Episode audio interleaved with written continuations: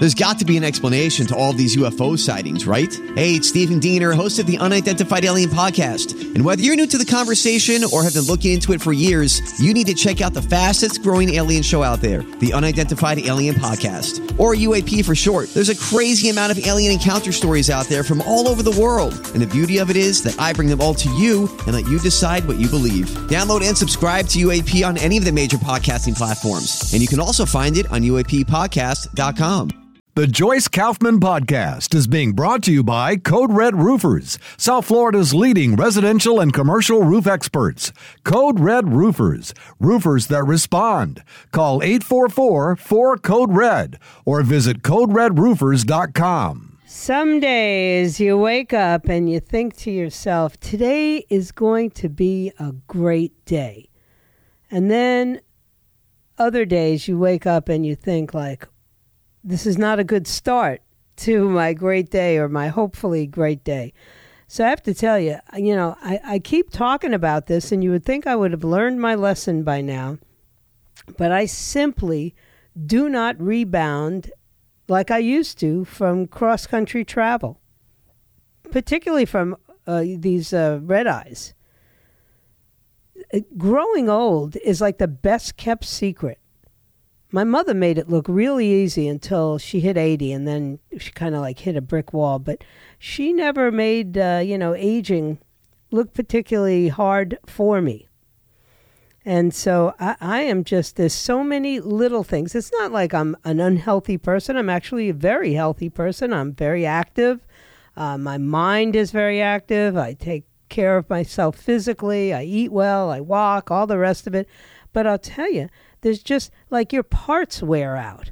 That's the only way I can describe it. Like if you have an old sewing machine, you know eventually you're going to need to get it fixed because the part, some part, is going to wear out.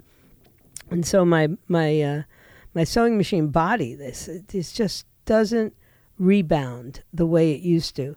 So I did not have a restful weekend probably if I do schedule one of these overnight trips back, I have to make sure that, you know, within a few days I'm going to get some catch up. But instead, it was like my weekend was filled from 6 a.m. on Saturday until 11 p.m. on Sunday, which means no rest for the weary. So this morning, you know, my usual 5 uh, 15 wake up call, I completely disregarded it and then when my 545 uh, prayer line call came in, I grabbed it and everybody was making fun of me because I was asleep and I'm not normally asleep. So it was like, I said, uh uh this is not a great start to my day. How am I to? How am I to deal with this? Because I can either get very frustrated and start stomping around, or I can uh, sort of give in to the physical necessity of rest. And that's what I did. I, I, I, did the prayer line and then I curled up on the couch so that I wouldn't disturb my husband with a nice, uh, smooth, cushy blanket that a friend had given him for Christmas. And, and that was it. I slept until 7.30 and now I'm okay. You know, I, it's like I had to restart my day. And I forget that I actually have the ability to do that at any time. So I strongly suggest if you wake up and you find that uh, you know it's just uh, not things are not starting out the way you wanted them to, just uh, go back to sleep. You'll be fine. That's exactly what I had to do today. And I think everything's going to be all right. Because you see, Monday is like my busiest work day of the week. First and foremost, I have to compile all of the information that came in over the weekend because I, I do not spend my entire weekend uh, thinking about or discussing politics. I just don't. You know, I, I need a break. Uh, I can't ignore it, but I don't stay deep dive like I am, you know, every other day. So uh, Monday's a busy day for me. I get up, I got to put all that stuff together, and I record my podcast, my No Restraint podcast, on Monday, and I try to get all of this done before noon when I come on the air. So it's a busy, busy morning, and I must admit, that um, I did I did all right today. You know, in spite of the fact that I was, you know, kind of planning on failure, didn't happen. So uh, I say all that to say this: I am very grateful for what good health I have and for what strength I have, but um, I have to be mindful. I really do that. I'm not. I'm not a. I hate to use like colloquialism, like a spring chicken, but I'm not. You know, things are different, and I have to behave differently. I have to allow myself t- time to recover and all the rest of it, and so do you. I guess that's my message: is uh, don't think that just because you feel pretty good, you can do everything you used to do. Because I can't. Um, so many stories that I don't even where, know where to begin. You know, after all this controversy of don't say gay and who is gay and uh, all this nonsense and uh, transgender this and LGBTQ, LMNOP, IV, I mean, I don't even know what half of those letters stand for. After all that and after the beating that uh, Disney World took over, you know, trying to fight with uh, Governor DeSantis, uh, gay, gay days are going on in Orlando right now because I remember the first annual gay day or whatever it was. Uh, it's been going on for years. I was on the air in uh, in this market, and they had this massive. Uh, I, I, that's what they call it, gay day. And Disney was welcoming everybody, LGBTQ families, and the whole nine yards. And I remember the big controversy wasn't about them having the day. The controversy was nobody told families that they were going to have the day. And so a lot of families were very upset that they show up at Disney World for the first time with their three year olds and eight year olds and 10 year olds. And there's a lot of, you know, same sex couples on rides and being couples, you know. And now parents are forced to not only explain that, uh, you know, that Dumbo is a fictional character, but also that uh, those two guys who are kissing on It's a Small World are, you know, just guys. And and that was the big controversy. But that's over. You know, there's nobody now who hasn't had some kind of conversation about this, even with little kids. Um, it may not be uh, the same in every family. I'm sure it's not. But it's 30 years now that, that they've been having these gay days. And I guess it, you know, and by the way, let me be clear Disney doesn't actually sponsor this event, or at least they never used to. What they do is they allow it. And, and how could they stop it? I mean, you can't tell people, you know, who decide, like, if they decide to make, uh, if all the goth people in the country, do they still have goth people? I'll have to go to the uh, the thing they do at the park where everybody dresses up like uh, you know Renaissance characters. But um, if all the goth people in the country suddenly say, "Hey, we're going to go to Disney on you know uh, July fifth, Disney's not going to say no, you can't come. Now, I presume they might have uh, a problem if uh, you know the Nazi Party decided they were going to have Nazi Day. Um, but even that, I mean, how do you how do you stop people? How, how do you have an open park which is supposed to be embracing everyone, and say no, you can't come on this given day when everyone has decided they can?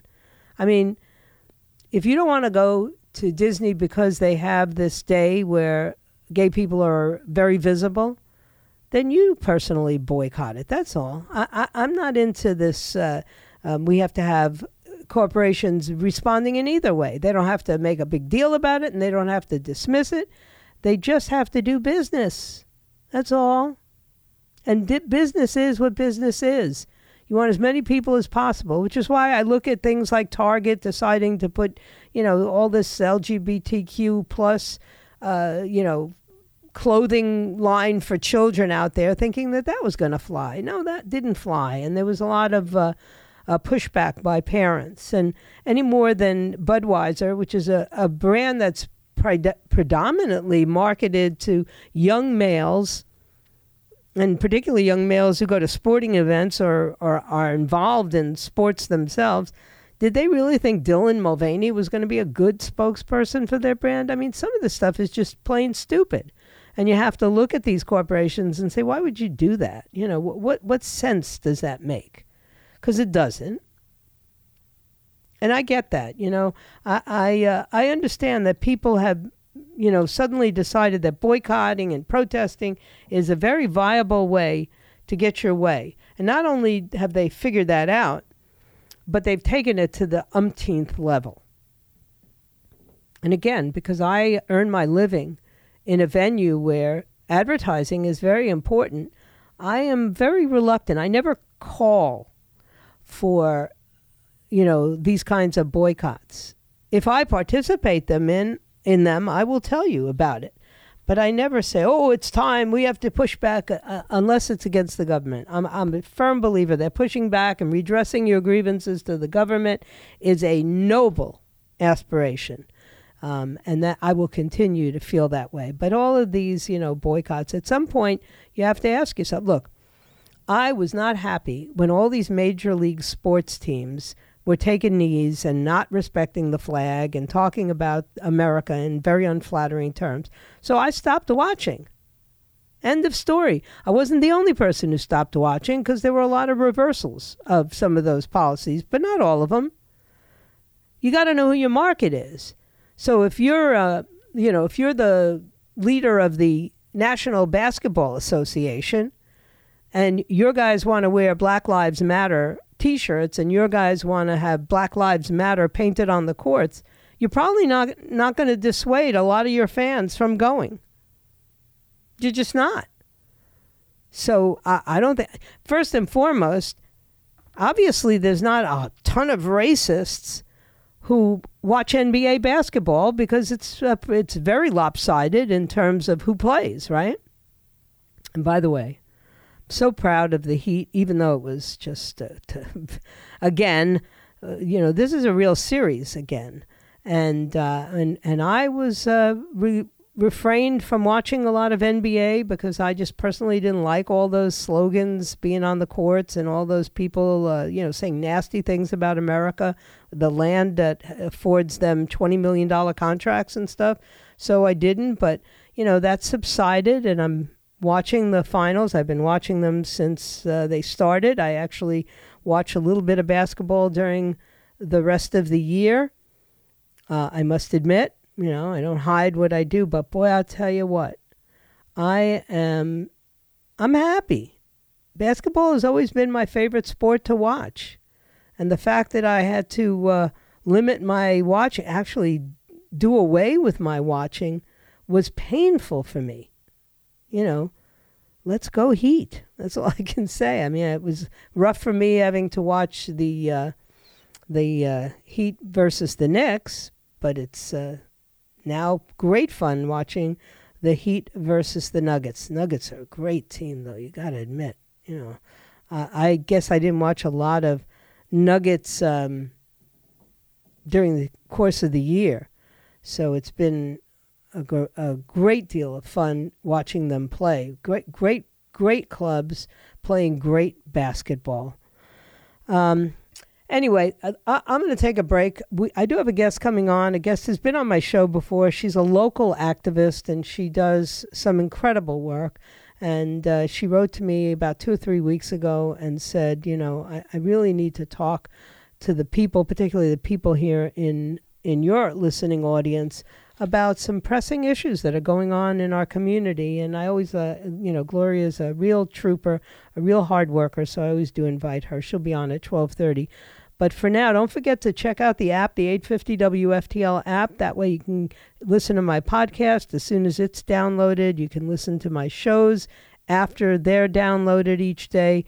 And of course, you get all the breaking news and everybody else's podcast, Cool Dad Rules, all of them. Uh, the UFO one that uh, that Diener does, that Stephen Diener does, which is like number one, I think, in Hubbard.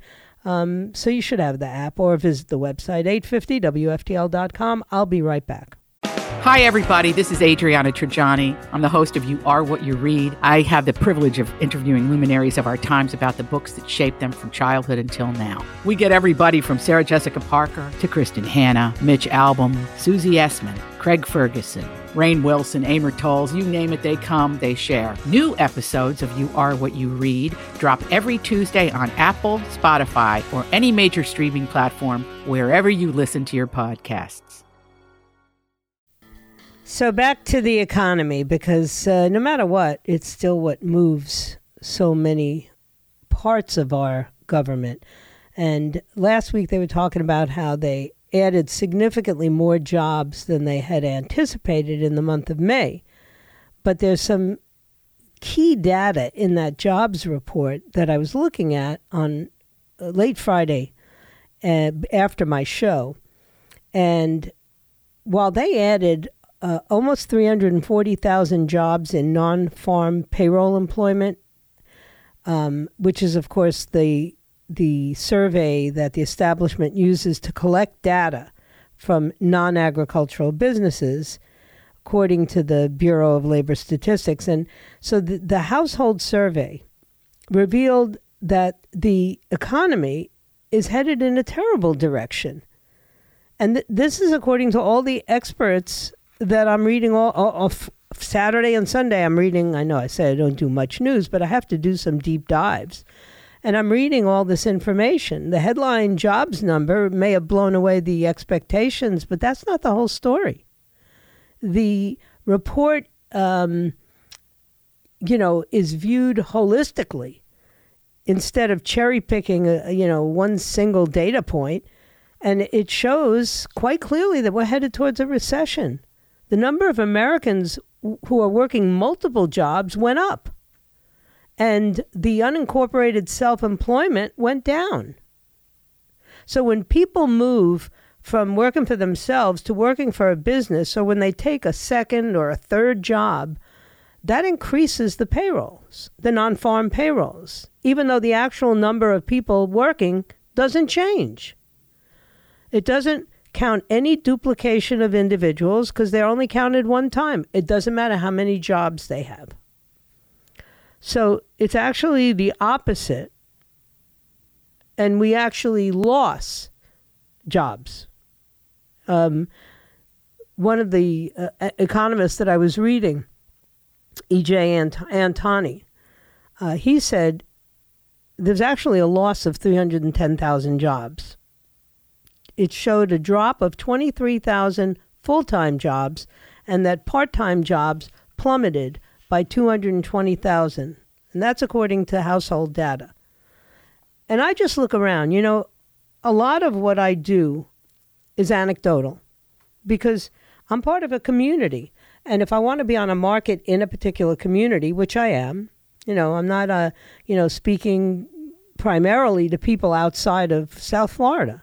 There are people who listen all over the country. I do a lot of national politics. A lot of people are interested. A lot of people in Europe, in uh, New Zealand, in Israel, uh, people in South America, people from coast to coast may listen to the program, but I am predominantly plugged in to South Florida. That's where I live, and that's what I understand.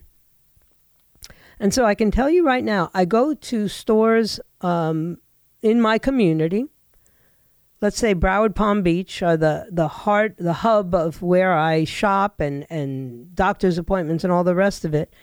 And there may be signs in literally half of the places I enter that say help wanted. And and I'll ask because you know I'm trying to uh, gather information. I'll say, "Are you actually hiring, or do you just leave that sign up?" And by and large, employees will tell me they're always hiring. The turnover is enormous. And I'm not just talking about retail outlets. Um, I'm talking about jobs where people make a you know a decent living, high end restaurant jobs, uh, uh, jobs in um, doctors' offices where you have personnel that's you know educated, uh, PAs and and and nursing assistants and and even front desk people who are trained to do insurance and all the rest of it. And they're all hiring. And there's a constant, you know, turnover in these kinds of jobs. And so I'm always wondering how does that figure into these statistics that are being quoted all the time? Because if every time I walk into, and I'll just give you a, a classic example, if every time I walk into the Dollar Tree store that's closest to my home, and there must be five within, you know, a mile of my home. But every time I walk into the one that's closest to my home, A, you can barely walk down the aisles because there's just boxes and boxes of stuff that hasn't been unpacked, which tells me they don't have enough personnel to even get stuff on the shelves, right? People are pulling stuff out of boxes. And then there's one cashier, you know, in a store that's filled with people and got a line of seven or eight people, there's one cashier. And I've always talked about how you can tell where the economy is at by going into a Dollar Tree, which used to be a dollar, everything was a dollar, now everything's a dollar and a quarter. But if you walk into a store like that and you see a number of people buying groceries in those stores, the economy's in trouble. Because, granted, there are some supermarkets that are way more expensive than others, but there are the big box stores, and they've held the price somewhat reasonably on groceries. And families that have, you know, incomes are shopping there, but families that are struggling are back to shopping at Big Lots and, and Save a Lot and, and the Dollar Tree. And I watch these things carefully. I asked this a cashier in there on the weekend. I said, You always have a help wanted sign up there. And she goes, We always need help. And I said, Well, you know, do you hire just about anybody who applies for the job? I mean, because I know people who are out of work and tell me they can't find a job. And she said, As long as they don't have a criminal background, man, they're going to hire them and put them to work. And then they'll last about a month, she said um, because it's you know it's it's a thankless kind of minimum wage job. I get that, and people continue to look for work while they're working in those jobs. But I don't even see young people in there. Here it is this summer, and my 16 year old grandson is applying for a job, but today he has to go for his uh, you know his final part of this uh, employment procedure. He's actually applying through the Boys and Girls Club that he's been a member of since he was a little kid goes there for an after school program even now. And he's got to go for a drug test today. So, you know, thank God I have a grandson who, you know, never had, doesn't even drink soda. The kid only drinks water, you know, so, um, you know, he's fearless. He'll go for this drug test and they're going to put him in a construction uh, apprenticeship kind of program. And I'm grateful for that. But even he, when I would say, go and, you know, apply for a job here, bake bagging groceries at Publix or go to this uh, Dollar Tree, and I don't like that. You know, I don't want to do that. You know, whatever happened to, I'm a teenager, I'll take any job. You know, that's not, not, uh, it's not the mentality or the mindset at all. And so it's, uh, there's a cavalcade of problems that come along with this, including a great a great level of homelessness, which is what I'm going to be talking about with my friend Gloria Lewis in uh, the next segment of the show. Um, there is a disturbing level of homelessness and a lot of reasons for it. So uh, you know, let's let's talk to somebody who's out there in the streets dealing with it today in our community and see uh, you know what suggestions come out of the grassroots because the government obviously can't figure this stuff out. You know, they're having a really tough time. They just poured millions of dollars into homelessness in the state of California where it is rampant, right? And I did tell you I saw a mild improvement in Los Angeles when I was there. They seemed to have been able to cordon off particular areas for homelessness, and I was all like happy about that until some homeless woman uh, set up camp in the driveway of my son's home in this very, very ritzy neighborhood. in Los Angeles. So apparently, uh, you know, I just wasn't looking in the right areas. Uh, the homelessness has now moved out from under the bridges into middle class and upper class family neighborhoods. Anyway, um, let me take a quick break, and when I'm back, when I come back, I'll be speaking with my friend Gloria Lewis, and uh, she has been feeding homeless people in Broward County forever, for oh, a decade or longer. So stay right where you are. Ah, okay, and welcome back. You know, over the years, I've met a lot of people who are talk the talk, but very few who walk the walk. And one of the people I have met over the years who walks the walk is my friend Gloria Lewis. And she has been literally feeding homeless people. And I'm not just talking about throwing out a bag full of crackers to people, cooking full course meals and serving them along with a, uh, you know, a, a service, a, a religious service for how long you've been doing this, Gloria? Over 11 years. Yeah, I said it was over a decade. I wasn't quite sure how much and and you know, through these over years 240,000 meals and counting. Wow. And 240, yeah, 240,000 meals and counting. I give up counting anymore. Yeah. And it's basically just you and your family doing this, your husband, your kids. Yeah, me and yeah, and I have a couple of people that were homeless Mm-hmm. that volunteered with me on the streets. I have like uh, six people not volunteer on the streets when it's time to serve the food. Mhm. And Well- thank God for a few conservative donors that have kept this thing going because it costs it costs about before inflation it used to cost about a thousand dollars a week. Now it's costing over fourteen, fifteen hundred dollars a week. Wow. Yeah. Now, you know, one now of the things I, wanted to uh, talk to you about You go is- ahead. You go. Okay. One of the things I wanted to talk to you about is the fact that you have some great ideas which you're willing to share with any politician. You've written over 40 letters to 25 uh, elected representatives pleading with them uh, on how they could fix some of these entitlement programs. Have you ever gotten an answer back from any of them?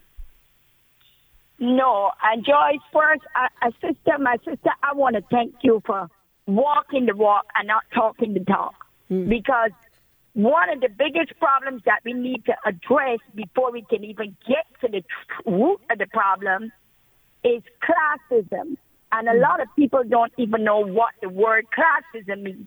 I've been fortunate to speak to a, a philosophy professor who have actually just re-edited my book, and she has got me in to speak to a couple of economic classes at a at a uh, college in Wisconsin about classism, inequality, racism, the whole nine yards, and how it tied in. And then I speak to the kids, they were like, "Wow, they they don't even understand."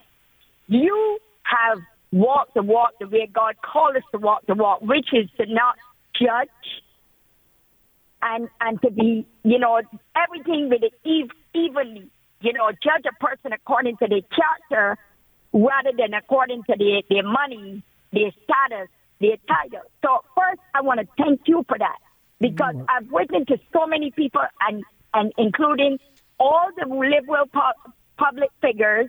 I put a, a, a letter in Shaquille O'Neal, which is a big NBA player. I directly put a letter in his hand over 20 years ago, pleading for him to use his position to make a difference before we get to this point. The mm-hmm. only person that has given me the opportunity other than the professor is you. And I wrote you an email, and right there, not only did you give me an opportunity to speak, you sent your husband to the street to mm-hmm. minister with us, to serve the homeless with us, and to see what's going on. And I sent you another email, and just like that, because it's going to take everyone doing their part and everyone's perspective in order to fix this mess that we're in. But unfortunately, classism does not allow people like me an opportunity. Mm-hmm. Now, you are how we supposed to walk classism out. I met President Obama in 2012. I was standing side by side with President Obama, and I sent seven certified letters to the Obama administration pleading to do something about this, pleading to help the people off the ground to fix the entitlement program before we got here. President Obama speak to one person in the building, and that was a big time NBA player by the name of Bill Russell. I was sitting side by side with Bill Russell, and the mm. only person that mattered in the building was Big Bill Russell. That's where classism comes. And we will never fix racism. We will never fix entitlement. We will never fix anything until we include everybody in this conversation, instead of talking about the problem, how about you come and speak to some of the people that are in the problem and speak to people that are fighting to fix the problem and give everyone a seat on the table. Yeah. No, no question then we about it. bring the change. But when you're getting one perspective and you you have a person like me that tries so hard, but God is so good that there's a few conservative people that know that I I don't want anything from this. All I want is to see people be able to go do a job, a little job, and take care of themselves. People don't want handouts, but the system has forced people into handouts. When a mom cannot get help, when a mom cannot get help unless she says that the father is out of the home, you destroy that family. When people have to lie and cheat the system, because nobody is addressed in these situations. And then we pay for mental health, and then we pay for homes, and then we pay child support, and all of this. We can fix the problem if we can just get to the root of the problem, hmm. which come back to honesty, integrity, character, morals, and getting up and doing your best. And the government is not the first response. The government is the last response when you have tried and God has given you strength and you have tried and you can make it, then the mm-hmm. government. But now we got this thing where the government is the first response. There's no family, there's no morals, there's no respect, there's no go and do the little jobs, and so we got a mess that is costing billions of dollars and destroying countless lives, and nobody want to address it. Yeah. No, I know you wrote to me and you told me that, you know, that some of these entitlement programs, um, they actually destroy the community. You know, you talked about a, an able bodied man who's been getting a disability check from the time he was a, a child, and now he's 40 years old. And, and these things happen all the time. I see this in the system because there's no monitoring. But not only there's no monitor, if that man go back and do a re-evaluation, before he gets on his feet, they pull all his benefits. So there needs to be, they, they need to prorate the system. They need to give people an opportunity to get on their feet before they pull everything. Okay, we'll take away the food stamps, but we'll let you keep the housing until you can afford your housing or until we come up with a solution for affordable housing. But so many people are scared to even try hmm. because they know they can't make it and the system take away everything. So if I go to work and I make too much money, you take away my benefits, but I can't pay my rent. Rather than hmm. say, we'll take away the food stamps, we'll pay the rent. No, they pull everything. I got people pleading to get off the system. Hmm. But they say, well, I can't pay my rent. So what do you want me to do? And I'm saying to the government, there is a better way. You're saying that there is no money. There is money. We just got to reshuffle the way we spend this money. And you've got to deal with people like me who say there are there's different categories of people. There's different categories of what's going on here. You got to be able to have a person on the ground that I can that identify who needs mental health, who needs help, or who wants a handout. The people that want a handout, you go first. Yes, there's drug addictions. Yes, there's uh, uh, mental health, but homelessness creates mental health. Mental health is not created the other way around. After you've been in the street for so long, it creates mental health. Now the government is going to pay your rent. It's going to give you food stamps. It's going to pay for your medical. It's going to pay for your housing. Your life is done. Now the government going to take care of you for your rest of your life. And if you got five kids, we're going to take care of them too. So one family can cost the taxpayers over a half a million dollars. One family, rather than us come up with a solution for affordable housing, we direct the way we spend the money. Yeah. No question about it. And look, as I said before, the fact that you have laid out some very good ideas for uh, elected representatives over the years and never even gotten the courtesy of an invitation to talk about these things frustrates me. And, you know, that's why I continue to work and do the things that I do because it's the people on the on the street level, the people like you, who are making any difference at all. Um, but if we don't get a government that responds to the need, then you're right. I think you said in your email, stop talking about socialism. It's already here. We just call it entitlement. It is here. Mm-hmm. Yeah. It is here. When you got a family and you tell them don't go to work, we're gonna take care of you. Mm-hmm. And you Yeah. got the whole family on entitlement. And they, this been going on for generations and generations and generations. And it, and they don't even know now this is their real life. So when they try, they're scared because mm-hmm. they're so in a comfort zone. It's like an addiction. I'm used mm-hmm. to this. I don't want to try anything else because I know where I'm at. I know how this feels. I know how this works. But if I go and I fail, and now we, the people that get up and go to work, we don't help them. But we mm-hmm. help the one that don't go to work. A mom that goes to work, she can't get and get daycare because she makes so much money. But the ones that don't go to work get daycare. Why are you paying for daycare for a person that doesn't work? Yeah. But then the person that go to work, you don't give them any help. Yeah. No, A just person that goes to work and says, "Give me some food stamps," you don't give it to them. But a person that don't go to work, you give them anything. Where's the incentive to go to work? Why am I even going to work? I've been working 34 years in America. I go to mm. work. It doesn't matter what I do. I clean toilet bowls. God said you don't work, you don't eat. And when you go to work, it gives you a sense of purpose. It makes you feel good. That doesn't matter how little bit the money is. It is yours. You work for it. You get to dictate your life, not the government dictating our life. And this is what entitlement does, which is eh, what what America calls socialism. Is really modern day way of life in America. This is not the America that I came to, where there was opportunity, where you work hard, you elevate yourself. That doesn't exist anymore.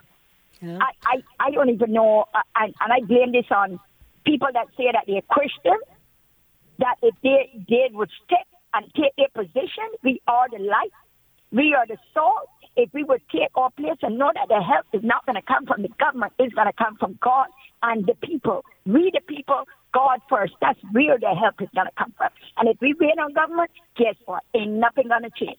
yeah. It is no, you're- not going to change. And my warning for people is that if you hear this message and you're in a position to make a difference, and if you have a position that you can get me to the person or somebody in the media that really wants to make a difference, this country is getting ready to fall, and not only this country, because people don't go to China for jobs, they come to America for jobs, and they send money home to their families overseas. So when the money stops coming, guess what? All of those com- little islands and little countries gonna fall. So this is not just an American problem. This is a national problem. Yeah. How can people get in, uh, get a hold of you, Gloria? My phone number is 954 732 9238, or my website is careinactionusa.com.org. All right. I'm going to make sure that I have that available for people who want to. And as always, I thank you for the hard work that you do and just keep me in the loop so I know what's going on, all right? I will keep you in the loop, sister. I pray that God open up major doors for you that you too can elevate and we can, in, in Christ, we can do this together and make a difference in this world because the world needs God more than anything else right now. And I can do all things through Christ who strengthens me. Thank you, Gloria. I appreciate your time. No, thank you, sister. God bless Uh, you. And say hi to your husband. I sure will, and your husband too. All right, um, Okay. that's uh, that that that's what happens when people actually do what they say they're going to do. They continue to do it even when it's like banging your head against the wall. So if anybody needs the information, wants to get a hold of Gloria, please uh, just email me at joyceradio at gmail.com. I just got an email when I was saying that people listen to me all over the world. I, I actually got an email from someone who said, I'm listening in southern Tuscany, Italy. Thank you, Manciano, for uh, sending me that email. Let me take a break. I'm, don't forget, coming up at 1 o'clock is Dan Bongino. At 2, 4 o'clock, rather, is Ben Shapiro. At 5 o'clock, Matt Walsh. At 6 o'clock, the WPTV uh, news report, and then all the madness of the evening hours. And tomorrow morning, Jen and Bill will be back. So for right now, I have one segment left. Stay right where you are. I already got some people looking for contact information. I'm always grateful for those of you who pay attention. And pay, paying attention is what it all boils down to. So, you know, it, it, June is uh, Pride Month, as we've been reminded, like ad nauseum. Um, and, I, I just, I don't know. A lot, there's a lot of controversy right now. A federal judge just struck down a Tennessee law that placed strict limits on sexually explicit drag shows um, that children could view. Uh, last Friday, this federal judge struck down the Adult Entertainment Act, which was signed into law by the governor, Bill Lee, back in March. The decision was made after LGBT groups sued the state over the quote anti drag law. The measure doesn't explicitly mention drag shows, but it forbids adult cabaret and other sexually explicit performances that include male or female impersonators on public property or anywhere children might be able to view it. Those in violation of the law would be charged with a misdemeanor for their first offense and a felony for any subsequent offenses. According to Judge Thomas Parker, who was a Trump appointee, the law was unconstitutionally vague and substantially overbroad and would result in discriminatory enforcement. Although Parker conceded that obscenity is not protected under the First Amendment, he said that there is a difference between material that is obscene in the vernacular and material that is obscene under the law. So while the ruling technically only strikes the law down in Shelby County where the lawsuit was filed, it's going to be used in all these uh, legal challenges, and it will end up applying to the entire state of Tennessee, I'm quite sure, and then to other states. You know, uh, it's just, you know, Tennessee is a conservative state, but just last month, the Los Angeles Public School District, which is, I think, the the second largest in the in the country, with us being first, uh, announced an assembly commemorating Pride Month for all students K through 12, the assembly would include a celebration of different gender identities and the reading of The Great Big Book of Families, which is a pro LGBT children's book. So people got pretty outraged about that. Um, most notably, the people at the Saticoy Elementary School in North Hollywood. According to the school district in May, a teacher's LGBT pride flag was found burned in what they called a hate crime, which is a, under investigation. See, it's not a hate crime if you burn an American flag, right? That's freedom of sp- speech. But if you burn a pride flag, that is a hate crime. Can't make this stuff up. So, a 100 parents joined in protest against the assembly, donning shirts that said, Leave our kids alone and parental rights matter.